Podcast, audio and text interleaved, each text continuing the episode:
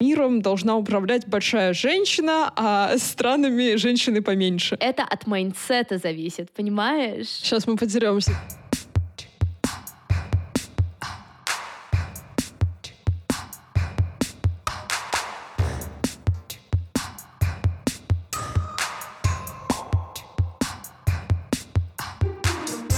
Всем привет! С вами подкаст «Поп Девишник» и его ведущие Лена и Наташа. Здесь мы обсуждаем культовых героинь из поп-культуры. Но сегодня мы не одни. К нам в гости пришла культурологиня Альбина Кудрякова, чтобы обсудить великолепный, потрясающий сериал, который мы все обожаем и все еще грустим от того, что его отменили. «Why Women Kill» или «Почему женщины убивают».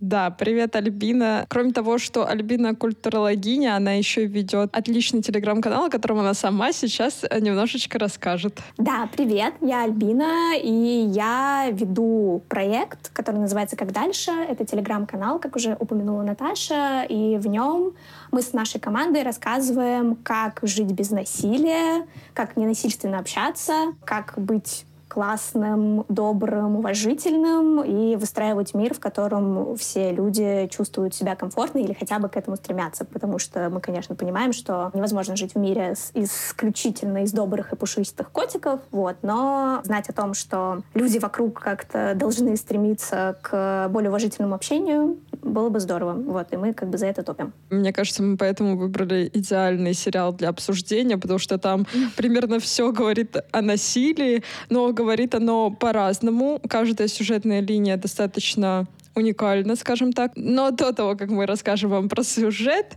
напоминаем, что у нас есть соцсети, у нас есть YouTube-канал, у нас есть Telegram, у нас есть Twitter. Везде вы можете нас найти по названию подкаста. Подписывайтесь, ставьте лайки, там много классного контента. А еще у нас есть Бусти, на котором вы можете послушать наши эксклюзивные мини-форматы, например, «Усики Наташи Ростовой» или «Поп-мальчишник», или «Свою комнату», которая сейчас немножечко перезапустилась. В общем, будем вам там очень рады, тиров много, плюс подписка на разогрев в ближайший месяц дает вам еще и возможность вступить в наш эксклюзивнейший чатик под названием «Гундежная». Да, ну а мы начинаем и переходим как раз-таки к сюжету. Мы будем обсуждать и первый, и второй сезон. Как вы понимаете, там в какой-то момент женщины начинают убивать. Но убивают они все по разным причинам, разными способами и в разные моменты времени, скажем так. Первый сюжет нам рассказывает, он крутится вокруг дома, в котором в 63-м, 84-м и в 19 годах живут разные пары. Там как раз есть такая домохозяйка Бет с ее мужем-тираном Робом. Есть э, прекрасная Симона и Карл, у которых такое то ли затишье в отношениях, то ли вообще отношения надо было давно прекратить. И есть Илай, Тейлор и их новая подружка Джейд, которая не так просто, как кажется. Во втором сезоне мы встречаем, мы уже не встречаем один конкретный дом, мы встречаем семью, и он рассказывает об Альме, которая очень хочет попасть в садоводческий клуб, скажем так. Ну, в общем, это роскошный клуб женщин, таких вип-персон, скажем так. И она очень завидует Рите, главе клуба, и вот хочет стать частью этой компашки, поэтому она готова пойти на все, скажем так. И, в общем-то, за весь сезон она ко всему-то и идет. Это если очень коротко. Я уместила сейчас.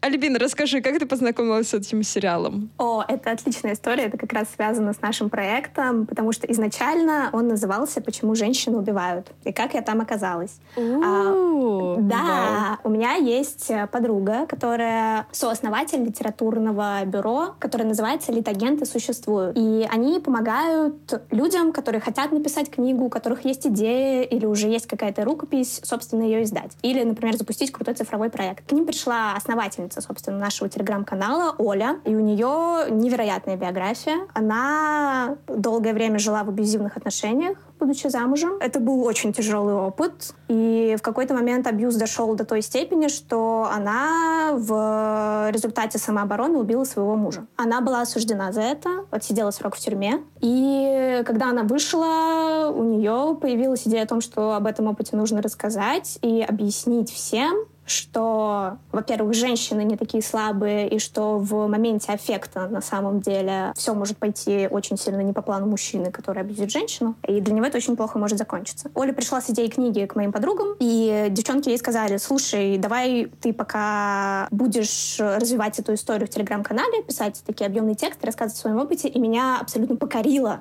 та искренность, с которой Оля рассказывала обо всех моментах своей жизни. Ну, я прям не задумываясь решила, что нужно в это влетать, потому что, ну, мне кажется, тема домашнего насилия, она настолько распространенная, и о ней так мало говорят, что, ну, это как-то вообще несправедливо, и этот пробел надо восполнять. Но при этом хотела с вами поделиться таким наблюдением. Когда я готовилась к подкасту, я решила поискать какой-нибудь рекап, потому что первый сезон я смотрела довольно давно. И, собственно, когда мы придумали название, я такая, ну, наверное, надо посмотреть этот сериал.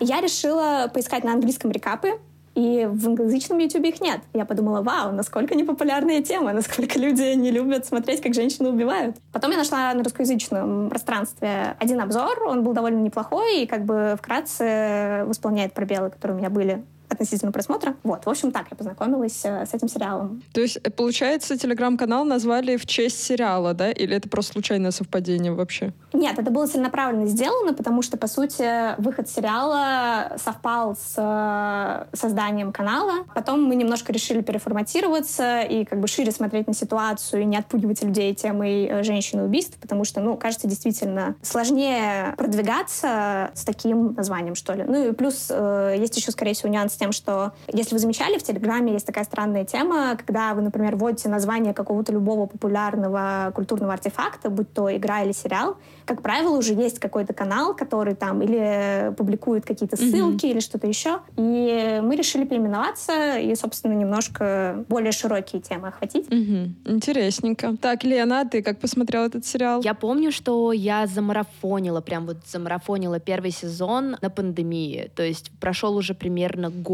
с выхода первого сезона. И я такая, М, ну окей как будто бы это все обсуждают, говорят, что это клево и это очень красиво. Плюс там есть куча-куча актрис, которые мне безумно нравятся, невероятно нравятся. Во-первых, Александра Дадарио, плюс девчонка из «Однажды в сказке», кажется, плюс Люси Лью. И я такая, ну, это match made in heaven. Я была рождена для того, чтобы посмотреть этот сериал. Вот, и мне он очень понравился. При этом я вот сейчас как раз тоже пыталась найти рекапы, но у меня все остановилось на моменте, когда я поискала в англоязычном ютубе, типа, есть ли какой-то рекап, и его нет. Я такая, М, окей, это странно. Ну ладно, я прочитаю просто пересказ эпизодов в Википедии. Но я очень плохо его запомнила. Скорее всего, это из-за марафона как раз, потому что всегда, когда я марафоню, у меня как будто бы, ну, в одно ухо влетает, из другого одновременно вылетает. При этом я на хайпе, я очень очень рада, что я посмотрела этот сериал. У меня остаются эмоции, я знаю, что это было классно, но я ничего не помню о сюжете, вообще ничего. И вот, когда мы с вами решили записывать э, этот эпизод, я в первую неделю своей болезни, как вы можете понять по моему голосу великолепному, я все еще болею, но на первой неделе болезни я вот за пару дней, кажется, посмотрела второй сезон, и мне кажется, осталось еще большем восторге, потому что как будто бы здесь чуть-чуть сложнее. Ну, на мой взгляд, как будто бы ситуация, с которой нас столкнули в случае с героинями второго сезона, намного сложнее. Вот. Наташа, а ты как посмотрела? Ну, давай, рассказывай. Ну, мне кажется, у меня вообще ничего интересного. Мы выбрали этот сериал, я решила, ну ладно, посмотрим. Но видите, нет рекапов. Правильно вы сделали, Альбин, что переименовали телеграм-канал, а то на вас бы тоже не было рекапов, как у них. Может быть, название сериала непопулярное в целом. Я шла его смотреть с мыслями. У меня вообще, ну, наверное, наверное, в конце прошлого года была такая рефлексия о том, что, блин, вот, наверное, этот сериал о том, что, ух, мужики, вот вы сейчас, конечно, получите, вот вам сейчас не поздоровится. Но при этом я очень долгое время как будто бы часто поддерживала женщин в том плане, что мне казалось, что они не могут быть жестокими. В какой-то момент я жила этой мыслью и такая, нашим миром должна управлять большая женщина, а странами женщины поменьше. Я поделилась этой великолепной идеей с терапевтом, она сказала, Наташа, вы уверены, что что женщины не могут быть жестокими. И вот я смотрела сериал чисто подтверждение того, что увидеть жестокость женщин, потому что, наверное, я живу в таком пузыре, где женщины все пупочки, лопусечки и кошечки. Как раз, ну, наверное, за сериал я прям увидела, что вау, наверное, если какая-то странная мыслишка поселится в женской голове, то она может быть не менее жестоко реализована, чем у мужчин, а возможно даже изощреннее, потому что, мне кажется, некоторые женщины, особенно в этом сериале, они прям такие... У меня было ощущение, что я смотрю женскую версию дома, который построил Джек, только на каких-то минималках, без вот прям ужасных сцен э, насилия над цыплятами. Вот. Так как героинь много, я хочу вам предложить выбрать по любимке. Давайте, кто у вас фаворитки? Но мне кажется, у нас тогда будут все героини из второго сезона, нет? Кажется, да. И это будет Альма. У вас у обеих Альма? Я думаю, да. Она просто невероятно трансформируется в течение сезона. Причем я заметила, что второй сезон, он как будто сделал мозаику из элементов первого сезона, там, с элементами mm-hmm. вот этой эвтаназии, с э, девушкой да, да, да. в 60-е, которая сначала такая абсолютная приставка к своему мужу, а потом превращается в такую женщину с э, ухмылкой, отдающую мужу пистолет, но без патронов. Да, да мы можем нормально чуть-чуть пообсуждать Альму, мне кажется. Если что, Альма не моя главная любимка, моя главная Ого. любимка ее дочка, поэтому я думаю, Ди. мы можем начать Окей. с Альмы и как Окей. раз перейти к Ди. Да, с главной любимкой это детектив Верн, который молодой человек и муж э, дочки Альмы. Второстепенная эта линия, она замечательная и очень приятная. Хотя я как раз в контексте контексте домашнего насилия хотела поделиться тем, что очень часто распространенный сценарий, который ведет к домашнему насилию, это когда люди очень быстро сходятся, например, очень быстро предлагают пожениться или очень быстро съехаться. И вот это как раз был тот момент. И я такая, нет, нет, нет, пожалуйста, только не окажись абьюзером, нет, не надо. Он еще был после войны, и я да, такая то тоже переживала, что может у него там... И мы такие да. просто комбо.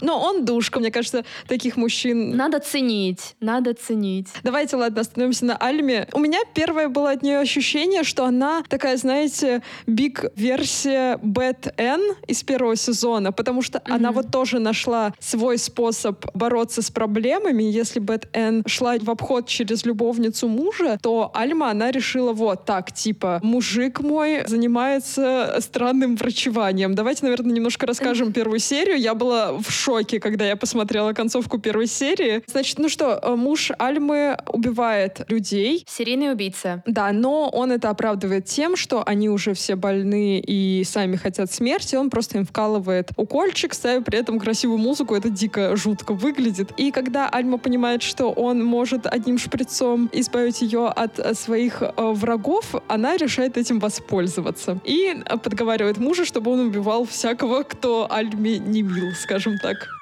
Ну, кстати, я бы не сказала, что она сразу после того, как узнает об этом. Там очень долгая раскачка ее как героини, которая может пойти на что-то страшное. Я, кстати, сперва не заметила то, что она прям приставка к мужу. Она жалуется на то, что никто не может запомнить ее имя, что ей тяжело, что она просто жена ветврача. Это что за кошмар?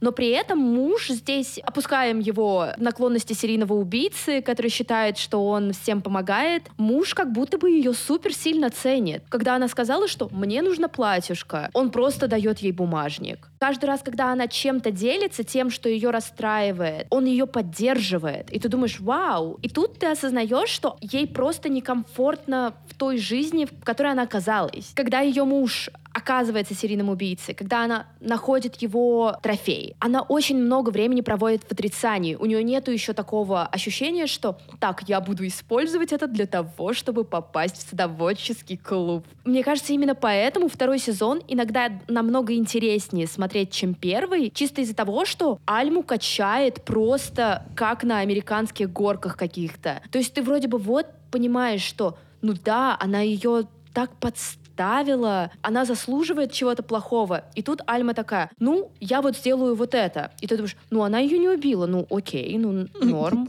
У нее еще есть какой-то уровень самосохранения как человека, что она не может пойти на что-то прям совсем страшное. Но Альма такая в каждом эпизоде, ну ладно, я еще это сделаю, а еще вот это, а еще вот это. Ну, живите с этим как хотите. И плюс финальная сцена Альмы выглядит, мне кажется, очень мощно, потому что ты осознаешь, что, кажется, она получила получила то, что она хотела? Вы, когда начали это обсуждать, я так не смотрела на это, но у меня на самом деле сейчас сложилось впечатление, что, возможно, вот эта реакция Альмы на новость о том, что ее муж серийный убийца, ну, очевидно, она не хотела разрушать их брак, потому что ее муж к ней относится совершенно потрясающе. Всем бы таких мужей, но без элемента убийства. Как будто бы это можно интерпретировать так, что ей нужен был какой-то как копинг-механизм, чтобы перенести, ну, по сути, это травма. Ты узнаешь, что твой муж убийца. Ну, нифига себе, как-то не очень прикольно. Спустя там 20-30 лет брака сделать такое открытие. И когда она это понимает, ей как-то нужно это переварить, и, видимо, у нее психика так среагировала, что давайте я сделаю это каким-то полезным инструментом. И идея о том, что действительно у нее вот этот внутренний мир на уровне семьи, он гармоничный, хорошая дочь, у нее хорошие отношения с мужем, и у нее плохие отношения с внешним миром, то есть она даже не может там наладить отношения с своей соседкой, хотя она ей очень нравится, у них есть общие интересы. Она немножко наивные представления имеет об этом садовом клубе, будучи убежденной, что действительно эти женщины с прекрасным маникюром и идеальными укладками, будто бы они действительно занимаются садами, выращивают розы, обмениваются семенами по вечерам, а не сплетнями. И тот факт, что она немножко вот в этом разрыве живет и в неком семейном пузыре, а как бы пузырь побольше социальный, которого ей так не хватает, которого она так жаждет, ради которого она в итоге начинает убивать, вот это отсутствие положения в обществе, вот эта вторичность по отношению к мужу и отсутствие автономии в том числе, как мне кажется, ну потому что она просит деньги на платье, у нее нет собственного дохода. Да, да. Вот это все и приводит к таким последствиям. Сложная история, мне кажется, стоит почти за каждым таким сериалом, что, по сути, он пытается объяснить мотивы и вызвать в нас какое-то сочувствие. Mm-hmm. Как мне кажется, довольно часто важен момент, чтобы он появился, в котором мы поняли, что нет, ну вот это уже психопатия, вот с этим уже надо что-то решать, этому уже лучше не симпатизировать и тем более, там, не знаю, не перенимать этот паттерн в свою жизнь или даже его какую-то крохотную часть. И вот то, что в конце переключается с Альмой, она, с одной стороны, добивается своего, но с точки зрения здорового психически человека мы понимаем, что это не ок ситуация. Э, ну, слушайте, мне кажется, финал — это чисто про то, как мы иногда неверно трактуем запрос во Вселенную. То, что Альма хотела популярности, она ее получила, и, как говорит закадровый голос, но какой ценой. Знаете, я немножко вообще по-другому смотрела на этот э, сезон. В общем, если вы помните, перед тем, как они начинают совместно убивать с мужем, уже после того, как Альма узнает, что ее муж убивает людей, есть важный эпизод с соседкой, которая случайно сама погибает, э, когда начинает подслушивать, и потом она падает как раз в саду на эти острые крюки. И мне кажется частично, что нам показывают в этом сезоне две линии серийных убийц, но как будто бы одна была с ее мужем, и это была детская травма, которую он не, не проработал, и поэтому вот он убивает и убивает, э, чтобы как-то облегчить себе жизнь. А Альма, мне кажется, в этот момент они пережили вдвоем смерть человека. У нее и так уже пошатанная психика после того, как она узнает про мужа все это. И тут умирает ее соседка. Они вместе ее закапывают, они вместе делают вид, что ничего не происходит. Ну, то есть они становятся это сообщниками. Это семейный бондинг. Друзья, зачем вам семейная психотерапия, когда... Кстати, очень классный сериал есть э, с похожим элементом. Он называется «Секреты семейной жизни». Все начинается с того, что они случайно убивают э, человека. Ну тут, ладно, окей. Тут они не убивают. Короче, это была очень сильная травма для Альмы. И если для ее мужа это было в целом, ну, мы видим, что он достаточно собран, он там ее закапывает, у него нет каких-то неуравновешенных штук, то Альма начинает сильно беспокоиться, и мне кажется, став свидетельницей этой смерти, потом ее психика просто уходит нафиг, и она понимает, что mm-hmm. в целом, ну вот, смерть — это ничего страшного, как бы это ни звучало. Mm-hmm. Ну, то есть они едут, они отвозят же эту женщину, точнее, ее автомобиль спускают в пруд. На самом деле, мне было так страшно каждый раз, когда собака пыталась раскопать это тело, потому что я такая, господи, сейчас вылезет какой-нибудь зомби, начнется какая-нибудь новая линия хоррора, отвратительно. Меня, например, научил True Crime, что, знаете, все истории про маньяков, это у них что-то было плохо в детстве. Кто-то их обидел, и вот они теперь э, ждут женщин э, за подворотней. А тут как будто бы нам показывают, что не только какая-то детская поломанная психика, как в случае с мужем Альмы, но и mm. просто какая-то нездоровая идея X в голове может стать причиной, почему человек вообще начинает всех колошматить. Ну, я бы тут еще, наверное, добавила, Альбина это уже начала проговаривать, мне очень понравилась эта идея, что, по сути, второй сезон этого сериала очень хорошо задает то, как чувствовала себя запертая женщина, запертая, типа, от социума. Мне кажется, даже у нас, скорее всего, есть, там, не знаю, подруги или знакомые, или какие-нибудь одноклассницы, которые там после брака или после начала отношений полностью изолируются от всего, что происходит вокруг. То есть они перестают с тобой общаться, они перестают куда-то выбираться на совместные, там, не знаю, штуки, аргументируя это тем, что теперь у меня есть партнер. Все мне нужен только партнер. И классно, когда это гармонично заканчивается. Она в какой-то момент понимает, или они оба понимают, что ну мы не сошлись друг на друге. У нас должны быть какие-то социальные связи за пределом наших отношений. И тут нам показывают максимально гиперболизированную версию того, что может произойти. Потому что когда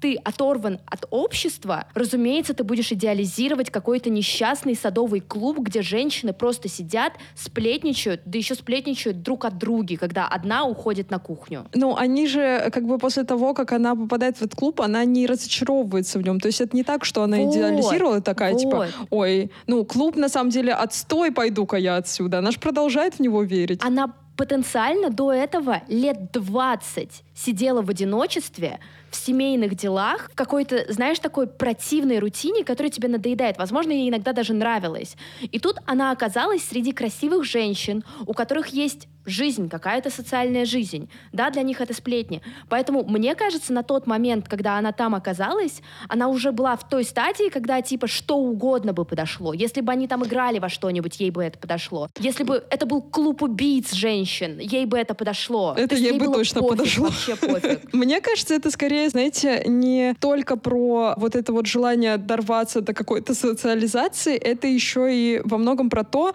что случается с человеком, когда у него было вот столько столько власти, а разом оказалось, что у него может быть вся власть мира. Мне кажется, я даже помню этот момент, где она сидит в машине с мужем и говорит ему, типа, ты же можешь кольнуть там одного чувака? И мне кажется, в этот момент у нее настолько зверский взгляд, что она понимает, что теперь она может чисто делать все, что хочет. Мне еще кажется, что это интересное высказывание на тему свободного владения оружием. Это было и в первом сезоне, когда Бетен просто пошла как будто за батоном хлеба, сходила в магазин, такая, о, смотри, какой какой мой вечеровательный аксессуар — это мой револьверчик.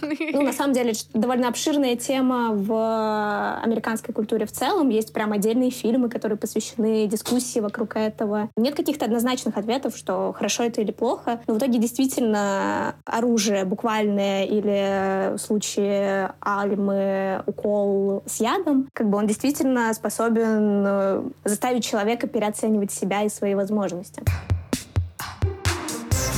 Давай, Наташ, жги. Тебе нравится Ди? Мне нравится Ди, наверное, потому что из двух сезонов это единственная героиня, с которой хочется себя ассоциировать, и которой задается очень сложный вопрос, потому что она реально стоит между правосудием. У нее, вот реально ангел и демон на плечах. Ее родители и ее мужик. И серия, которая заканчивается до того, как она сделает выбор в пользу своего мужчину прекрасного, верно, господи, это можно на него смотреть вечно. Конец этой серии такая, что, подождите, я хочу, чтобы она выбрала правосудие. Но с другой стороны, это, мне кажется, первобытные, знаете, вот эти истории про Тараса Бульбу какого-нибудь, сын продил и убью. Мне страшно представить, что такой выбор мог бы оказаться вот где-то рядом со мной, что мне пришлось бы делать такой выбор, потому что это супер страшно, мне кажется. Но теперь ты знаешь, как распознавать, если твоя мать вдруг начнет делать что-то страшное. Да, просто начни встречаться с частным детективом, и ты все поймешь. Если где-нибудь в саду саду,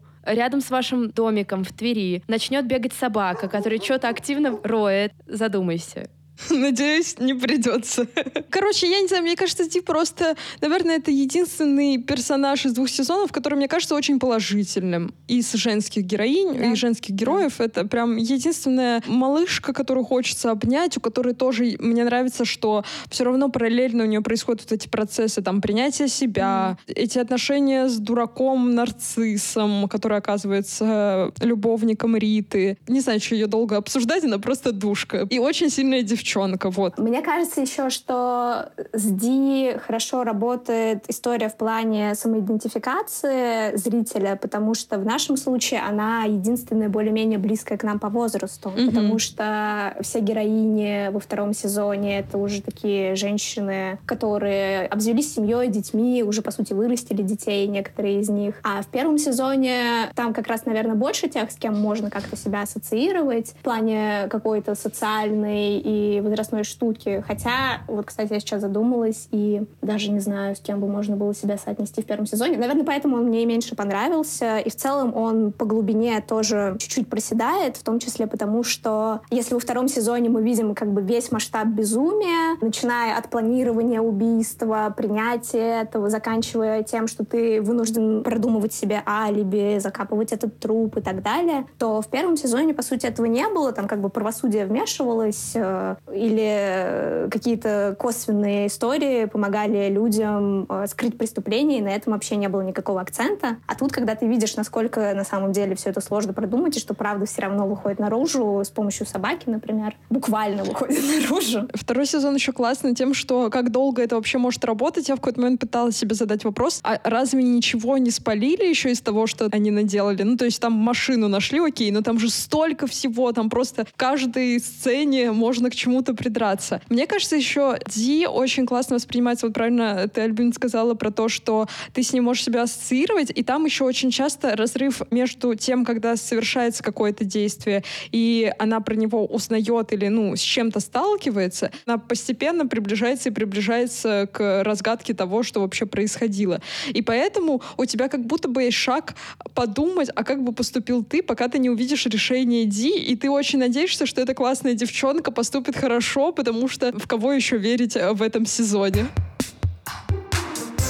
Мне кажется, будет несправедливо, если мы не обсудим героиню Люси Лью, потому что, мне кажется, она взорвала танцпол. Ее очень часто еще обсуждали у нас в канале. Когда я написала, что я посмотрела первый сезон, все сказали, что Люси Лью гениальная. Как вам ее линия? Какие у вас от нее ощущения, кроме того, что она прекрасна? Это вот как раз, наверное, заход, который заметен в случае с Альмой, как будто бы они тестировали необычные варианты того, как можно показать героиню. И в том числе ее необычный страгл. Условно можно было сделать ее, опять же, какой-нибудь женщиной, у которой партнер муж, супруг, кто угодно, творит какую-то дичь просто так, потому что он мужик. Он мужик очевидно, для Люси Лью это ее go-to роль, потому что, окей, мы все, я думаю, любим ангелов Чарли, она там была великолепна, она там была хороша, но ангелы Чарли плохо состарился. А смотреть ангелов Чарли сейчас — это типа кринж-фест. Ты просто смотришь и думаешь, они объективируют женское тело, они выдают суперсальные шуточки, довольно-таки смешные, но в 2022-2023 году это уже невозможно смотреть без какой-то доли самоиронии компании.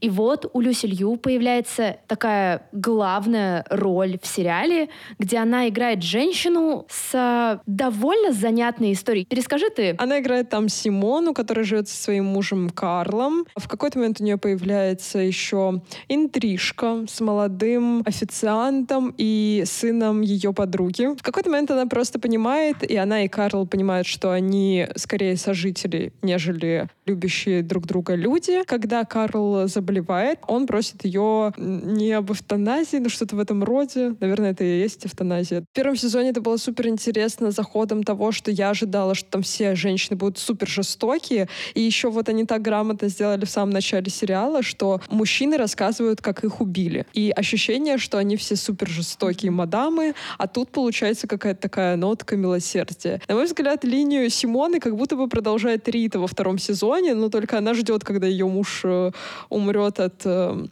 его букета болезней. Но она тоже не принимает участие, то есть она хочет завоевать его богатство, но при этом она не совершает никаких жестоких действий по отношению к нему. Мне кажется, это отличный был комедийный ход во втором сезоне, что когда все скидывается на Риту, она такая, да я бы с радостью, но я-то я-то очень терпеливая, я очень терпеливая, я бы дождалась, не переживайте. Мне в разговоре с э, Симоной и Карлом на самом деле хочется продолжить в сторону того, что вообще А сериал, и мне кажется, особенно первый сезон, рассуждает о трансформации интимности, отношений и близости. И, например, финал, который был у э, Симона и Карла, когда они поняли, что да, типа между ними нет э, там интимных отношений, но есть очень такие близкие, трепетные, и вроде это не дружба, а что-то такое более сложная. Мне кажется, это прям платоническая любовь, да? Да, да, мне кажется, это хорошее определение. А, или история Бетен, которая продолжает э, и помогает воспитывать э, дочь Эприл. Мне это прям очень напомнило э, финал «Девочек», где тоже там такая сестринская... Не хочется называть это коммуной, потому что, кажется, это слово немножко приобрело негативные оттенки в контекстах всяких обсуждений в Твиттере. Но как будто бы действительно мы видим, что вот, может быть, семья, в которой там нет сексуальной близости. Может быть, семья, в которой две женщины как бы воспитывают ребенка, и при этом они тоже там не в каких-то альтернативных отношениях находятся. И мне кажется, это такой интересный взгляд на то, что может быть э, по-разному, и это нормально, если всем участникам этого комфортно.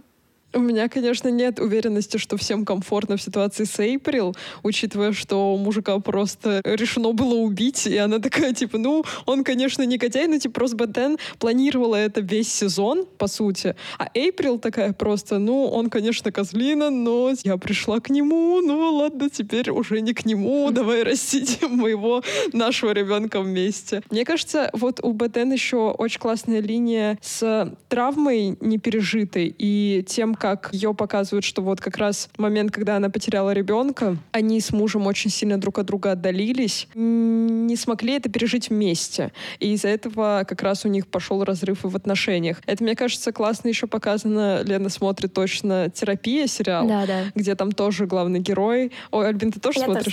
Тоже Супер, э, все на одной волне. Где главный герой тоже как бы момент, когда у него умирает супруга, отдаляется от дочери, они тоже раздельно переживают это горе горе, каждый по-своему. Но Бетен, она много общается с соседкой Шейлой, и в какой-то момент э, причиной того, как они перестают общаться, становится то, что Бетен, она не сдерживается и свою боль выплескивает, по сути, на Шейлу, говоря, что вот, если твой ребенок однажды умрет, тогда ты меня только поймешь. Были ли у вас когда-то ситуации, когда ваша боль была настолько нестерпима, что вы выражали ее какими-то такими обидными высказываниями близким или просто друзьям? Я прям какой-то конкретный случай не помню, но, скорее всего, что-то такое было, потому что это обычно какой-то конфликт или ссора, после которой ты еще там ходишь и извиняешься и объясняешь, что ты сказала что-то на эмоциях, что ты не переварила то, что ты хотела сказать, что это было очень плохо сформулировано. Но вот какой-то конкретный случай я не могу припомнить, мне кажется. Ну, такое точно было. Вот прям я сто процентов уверена. Поддержу Лену, наверное, без какой-то конкретики, потому что тоже так это легко не всплывает в голове. По сути, как раз вот этот эмоциональный выплеск, наверное, иллюстрирует то, что Бетен больше не с кем особо было поделиться, то есть муж, очевидно, ее обманывал о обстоятельствах своих интрижек и смерти их дочери. Соответственно, с Эйприл она это не могла обсудить, потому что она до последнего скрывала, что как бы она э, жена, собственно, человека, с которым она встречается. И тот факт, что тебе некуда это выплеснуть, терапию тогда еще не нормализовали, это, наверное, хорошая демонстрация того, что лучше уметь проговаривать какие-то вещи, не держать этот гнев, эти обиды в себе, потому что это ну, действительно может привести к какому-то колоссальному разрыву отношений. И просто круто, что вот героиня этой соседки мне кажется, она показана как такая очень адекватная, принимающая. И как она себя вела, когда скрылась эта история с тем, что муж изменяет, об этом узнала Бетен в такой неловкой ситуации, и как она пыталась ей помочь, как она ее поддерживала. Там очень таких прям много приятных моментиков. Блин, мне вот поэтому было, наверное, странно, что они не возобновили общение, потому что казалось, что как раз соседка выступает таким голосом разума, и она очень часто говорила, типа, Бетен, что-то какая-то какая-то лажа, что-то какая-то лажа. Я понимаю, что она не обязана была расхлебывать с ней все, что Бетен, Бетен придумала, но тем не менее, мне казалось, она супер рациональной и умеющей фиксировать вот где эмоции, где что-то другое,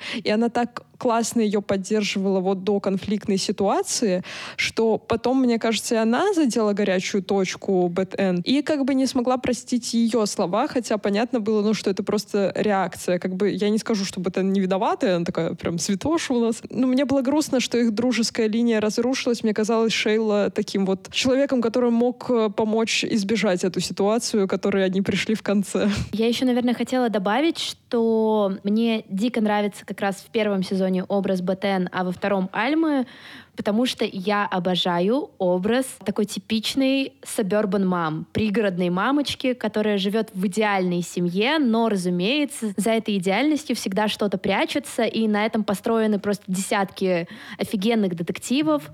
И я помню, что в одном из разогревов я рассказывала Наташе, что я в ноябре прошлого года прочитала книжку Грейди Хендрикса, которая называется «Руководство по истреблению вампиров от книжного клуба Южного округа. Mm-hmm. Очень длинное название.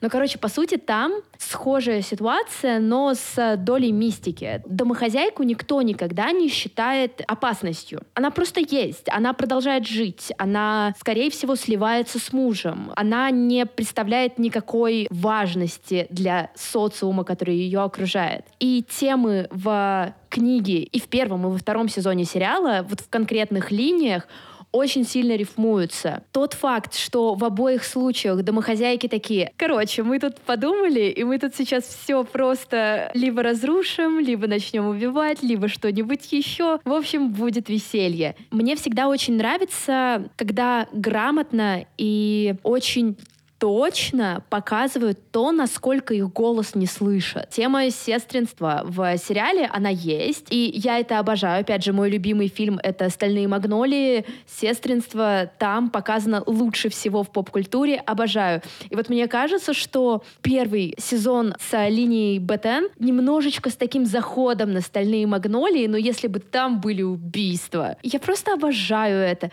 Плюс, ну, сам образ пригородной мамы веселый даже даже в контексте его эволюции. Ну, то есть сейчас же тоже есть этот образ пригородной мамы, которая возит своих детей на футбол, возвращается домой, что-нибудь убирается, и с этим тоже можно играть, и с этим тоже играют. Мне кажется, БТН очень жестоко называть мамой в контексте того, что с ней ну, ты понимаешь, произошло. ты понимаешь. Простите, хочется усугубить и сказать, вот есть песня «Будущие мамы», а она бывшая мама, но это... О, нет. Too much.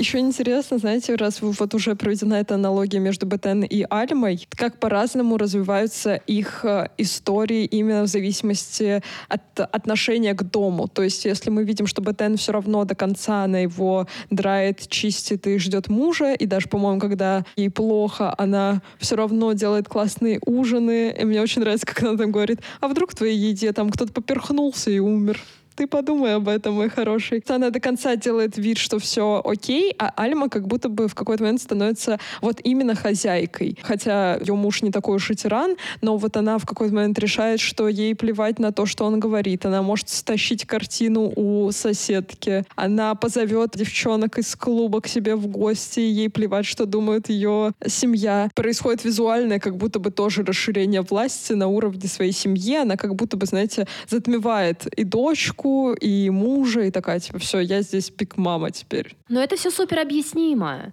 у нее как будто бы это даже не от ощущения власти, хотя это тоже как бы влияет на нее, а вот ощущение того, что она выпорхнула из своей клетки. Все, сейчас нет никаких границ, никаких, даже этических норм касательно ценностей человеческой жизни. Мне кажется, как раз-таки власти у нее становится очень много. Она буквально стаскивает все из чужого дома, и ей на это плевать. Она зовет друзей, хотя муж говорит, тебе ж с ними не очень как-то. Она, мне кажется, очень хорошо чувствует власть. Если бы она не чувствовала власть, она бы вряд ли бы всех убивала. Она же какой-то момент, вы замечаете еще, что сначала делает это все руками своего мужа, а под конец такая, да, нормально нормально, Шарита, все, пока, ты меня задолбала. Все, провели три воркшопа, теперь я могу сама обучать этому и, в принципе, запускать свой курс в какой-нибудь соцсети. Мне еще хочется развить э, идею Лены. Ты упомянула книгу, где есть мистический элемент на фоне вот этих всех э, домохозяек, э, молчаливых и таких неподозрительных. На самом деле, мне в какой-то момент показалось забавным, что если бы это был не Марк Черри, который сделал «Отчаянных домохозяек», то можно было бы в итоге вырулить на то, что на самом деле это просто дом проклят, и в нем есть какая-то сущность, какой-то дух убийств, который вынуждает жильцов убивать, потому что, по сути, там в итоге происходит четыре убийства, если не больше. Это был бы сериал Фленнегана новый или какой-нибудь очередной сезон американской истории ужасов? Если бы это был сериал Фленнегана, то он бы сейчас расстроился, что сериал закрыли и рассказал Да. бы на 10 страниц, что он планировал сделать в третьем сезоне, как он это сделал с клубом полуночников.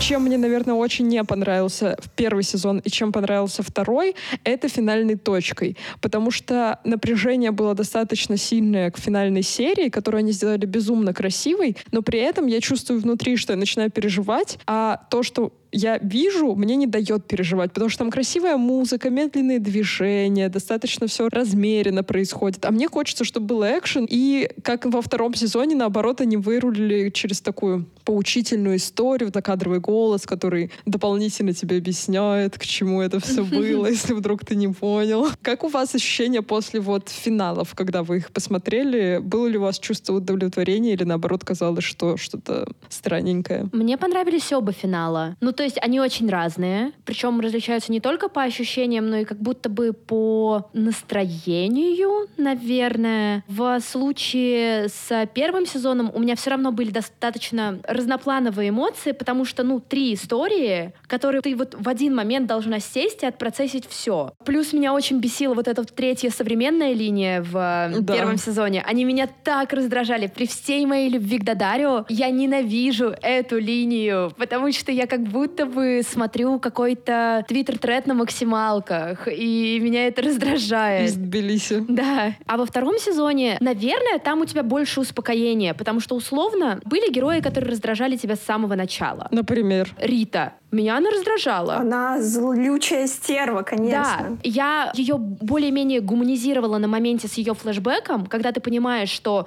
там был абьюзивный муж, который ее избивал. По сути, если бы не Изабель, то фиг знает, что бы с ней произошло, и тебе становится страшно, и у тебя она как бы обрастает предысторией, которая объясняет, почему она, возможно, сейчас ведет себя так, и ты как-то испытываешь эмпатию, но она продолжает наваливать говна, простите, ну то есть творить какую-то Блин, я дичь. не знаю, она меня сначала радовала, а потом взбесила, потому Мгм. что она из себя строила непонятно что, я такая думаю, ну, чикса, понятно, все с тобой понятно. А потом вот это навалилось, и она просто как нюня такая, типа, мне негде ночевать, пу-пу-пу. Моя хорошая, ты столько лет замужем за богатым, ты знаешь, что такое бедность, ты вообще много что прошла. Ну, собрала бы себе финансовую подушку, ну, что это такое, что за неправильное использование средств? Там очень хорошо показана история с тем, что в мужские тюрьмы стоят очереди. Женщины не бросают своих мужей, братьев, родственников, поддерживают их до последнего, ждут их возвращения. В женских тюрьмах нет очередей, за тобой никто не присматривает, тебя никто не будет поддерживать, никто не будет помогать. Если у тебя есть прям какие-то суперлюбящие верные родственники, которые от тебя не отворачиваются в связи с э, тем, что ты совершила, вот этот как раз момент довольно понятен, мне кажется. То есть она даже не могла там, если у нее была финансовая подушка, к ней подобраться, потому что у нее, по сути, не было способов это сделать, так как все от нее отвернулись. А мне кажется, она не собирала финансовую подушку, потому что она же очень часто проговаривает, типа, вот когда муж э, двинет кони, тогда у меня все и будет. Ну, типа, что париться? Оно само когда-нибудь придет, я сейчас себя хорошо чувствую. Я не помню момента, где бы ей говорили, о, типа, у меня твоя задачка, давай я тебе помогу, что-то в этом роде. Кстати, знаете, мне кажется, в этом сериале женская тюрьма показана достаточно гламурненько, потому что даже в каких-то других американских сериалах они бывают пострашнее гораздо. Ну, я так понимаю, что она находилась в каком-то промежуточном этапе, то есть это была Мгм. не полноценная тюрьма, а вот этот этап следствия, когда происходит суд, Мгм. и, ну, по сути, это как некий аналог следственного изолятора у нас. Но все равно fancy. Короче, объективно говоря, под конец сезона я переживала только за Ди. Реально переживала. Вот потому Мгм. что, опять же, у тебя есть какая-то внутренняя ассоциация, потому что она как раз вот та девчонка, с которой ты можешь себя ассоциировать. И поэтому ты наблюдаешь за Альмой, и ты не ожидала для нее какого-то другого завершения этой истории, будто бы. Меня, наверное, очень порадовало, что ее муж все-таки в какой-то момент стопанулся. и Он такой, не моя хорошая, Мгм. дальше ты сама. Я все, отчаливаю. Там был вариант того, что она останется безнаказанной. Mm-hmm. Я думала, что это может произойти. Мне кажется, если бы не как раз вот это вот ее озверение в самом конце, если бы не произошла ситуация с Ритой и с красным платьем или что-то такое, ну, На короче, она у нее когда было, испачкалась. Да. Я не представляю, куда эта женщина могла бы зайти mm-hmm. с ее амбициями. Мне было интересно наблюдать, думается ли она, или ее схватят, или она станет королевой мира и такая, буду купаться в вашей крови. Вот, кстати, наверное, последний момент, который я бы хотела проговорить, вот что мне очень понравилось как раз в ситуации именно с Альмой, что до этого большая часть фильмов или сериалов, где женщины убивают, или мстят, или что-то делают, это объясняется какой-то очень трагичной историей, очень трагичные истории. То есть они теряют семью, их э, насилуют, что-то еще. И тут нам показывают историю Альмы. У меня на первых эпизодах реально было ощущение, что типа, а что может пойти не так? Скорее всего, весь сезон будет про то, что она обнаруживает то, что ее муж убивает других и планирует его убийство. Да? Это же имеет смысл? Ну да. И тут я смотрю эпизод за эпизодом и такая, чего? Чего? Что происходит? Ну, короче, это показалось каким-то свежим взглядом на историю на самом деле, потому что я когда-то даже писала материал про то, что те же там, не знаю, убить Билла или Promising Young Woman, Эмеральд Фланнелл, даже тело Дженнифер. Всю историю запускают что-то очень трагичное по отношению к женщине. С ней происходит что-то травмирующее. И видеть Альму в ее контексте было супер весело, несмотря на то, что она делала. Ну, мне кажется, вот это классно работает на контрасте с ее мужем, потому что муж выглядит сейчас как обычно героиня таких мстительных фильмов. Типа он убивает, потому что у него травма. И вот он весь свой путь идет с этой травмой. А его жена, она такая, типа, да, зачем мне повод? Ну, в смысле, повод мне нужен, но травма не обязательно, я и так справлюсь, девчонки, не переживайте. Хотела вас спросить про в целом отношение к такой репрезентации, наверное, насилия, если это можно так сказать. Ну, то есть нам показывают это иронично, часто много юмора, очень красиво, вот гламурно не только тюрьма, но и все обстоятельства, яркие цвета. То есть ты смотришь сериал, и у тебя нет ощущения, что это что-то гадкое. Это просто, ну, типа, сюжет. Как вы относитесь к такой репрезентации? Считаете ли, что это ок или наоборот? Мне кажется, это способ дистанцироваться и у меня почему-то возникла ассоциация с э, настоящим детективом, где самое страшное там оставалось за кадром. То есть, когда оба главных героя увидели суть преступлений, совершавшихся, зритель этого не видит, и он может только додумать. Иногда, наверное, это может э, круто сработать, когда ты не видишь, например, или когда, чтобы тебя не напугать, чтобы тебя это не отвращало, чтобы был в этом какой-то элемент фана и притягательности, тебе это показывают так конфетно, гламурно, тем самым как бы усыпляя в каком-то смысле твое внимание, и от этого на самом деле как будто тоже ужас становится сильнее, когда ты начинаешь об этом рассуждать, что в этом же вообще нет ничего хорошего, красивого. И еще одна ассоциация, которая у меня была, когда мы обсуждали про власть, которую Альма завоевывает, это очень похоже на карточный домик, только в масштабах как бы Пасадены. Вот это изменение, что ее муж ведет себя как типичный представитель такой драмы мщения, а она как раз скорее наоборот такая про захват власти, такой empowerment очень сомнительными путями. Не знаю, у меня тут в голове всплывает то, что я читала, когда изучала, почему люди убивают своих симов в Симсе, потому что это же было прям вот популярной штукой, что дети садились и там, не знаю, убирали лестницу в бассейне или убирали дверь в домах, чтобы э, дом сгорел и их Сим сгорел. На самом деле это все не то чтобы изучено, но часто журналисты задают вопросы психологам, типа, так, у меня что, растет чувак, который будет маньяком во взрослом возрасте, им объясняют, что нет, все окей просто любая поп-культура, любой сериал, любая видеоигра — это про то, чтобы человек протестил границы своего воображения. Ну, то есть я сомневаюсь, что есть хотя бы один человек, который при просмотре чего угодно или при чтении сводки новостей не подумал бы, блин, а что, если бы это сделал я? Вот хотя бы раз в жизни. Потому что у нас у всех иногда всплывают очень странные мысли. И это окей. Да. Наверное, вот в контексте этого я очень согласна с Альбиной, что ты видишь вот эту вот красоту, эту иногда карикатурность, потому что образы моментами бывают максимально карикатурными, но от этого ужас не убавляется. То есть Я на втором сезоне, у меня более свежие ощущения именно от второго сезона, когда я наблюдала за Альмой, актриса играет ее великолепно. Ее ухмылки, вот ты знаешь, что за ними пойдет. Что вот после этого она пойдет планировать убийство или заставлять своего мужа убивать. И ты сидишь думаешь, господи, и как мы к этому пришли? Жесть. Мне кажется, конкретно в этом сериале какой-то романтизации насилия или чего-то такого нет. То есть они не пытаются сделать из этого какой-то торт. Разумеется, в поп-культуре есть куча примеров, где насилие романтизируется, особенно старые старые хорроры. Но вот в этом сериале я этого не увидела. Блин, мне вот показалось, наверное, что не судите по внешности. Это самый главный смысл этого сериала, потому что в первом сезоне я была уверена, что героиня Люси Лью кого-нибудь э, зарежет, и это будет очень аккуратненько выглядеть, потому что она вот такая для меня героиня, которая никогда не падает лицом. Поэтому, наверное, я уже от Риты не ожидала чего-то похожего, потому что я уже наученная первым сезоном. Но как будто бы на старте никогда не знаю, знаешь, за какой именно историей будет скрыто что-то отвратительное, а можешь только догадываться. Это классная история про то, что когда мы видим кого-то, не обязательно этот человек э, отвратительный или наоборот душечка. Волчиные цитаты от Наташи. Типа не судите по внешности, вот, вот такой, да. Всегда рада вам подкинуть цитатку. Ну а что, мы будем заканчивать. С вами был подкаст «Поп Девишник», его ведущие Лена, Наташа и наша гостья Альбина. Спасибо тебе большое, что ты к нам пришла. Спасибо вам. Было очень приятно обсудить и сделать какие-то новые открытия. Я думаю, мы в описании эпизода обязательно оставим ссылку на ваш телеграм-канал. Ну а мы напоминаем вам, что вы можете подписаться на нас во всех социальных сетях, слушать нас на всех подкаст-платформах.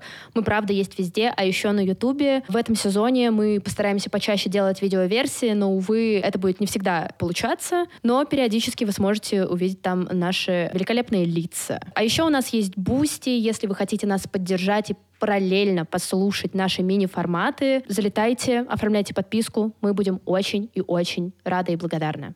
Да, еще подписывайтесь на наш Твиттер, Телеграм-канал и все соцсети. Мы вас очень-очень ждем. Ну что, до нового эпизода. Пока-пока. Пока. -пока. Пока.